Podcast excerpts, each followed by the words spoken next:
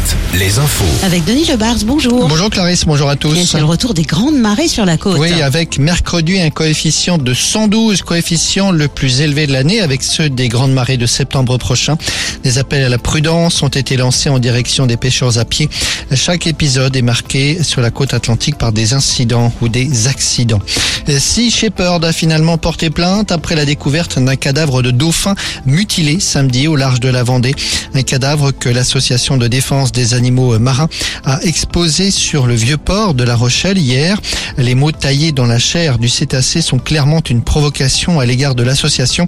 Selon elle, plus de 370 cadavres de cétacés se sont échoués dans le golfe de Gascogne depuis début septembre.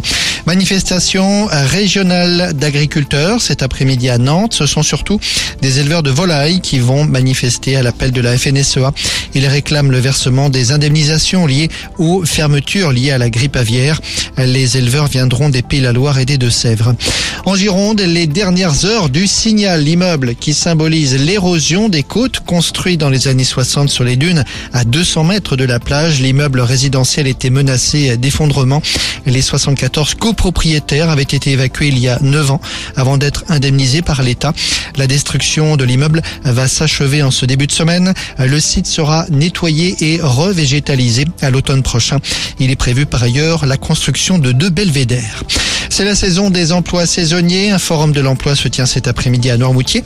Une soixantaine d'employeurs sont présents pour un total de 400 postes à pourvoir. Le foot, la victoire de l'OM hier soir en clôture de la 24e journée de Ligue 1. Un championnat tourné désormais vers le choc du week-end prochain entre Marseille et le PSG au Vélodrome. Et puis en basket, rappelons cette victoire d'Angers, l'étoile d'Angers qui a remporté ce week-end la Leaders Cup Pro B. Voilà pour l'info. Belle journée à tous.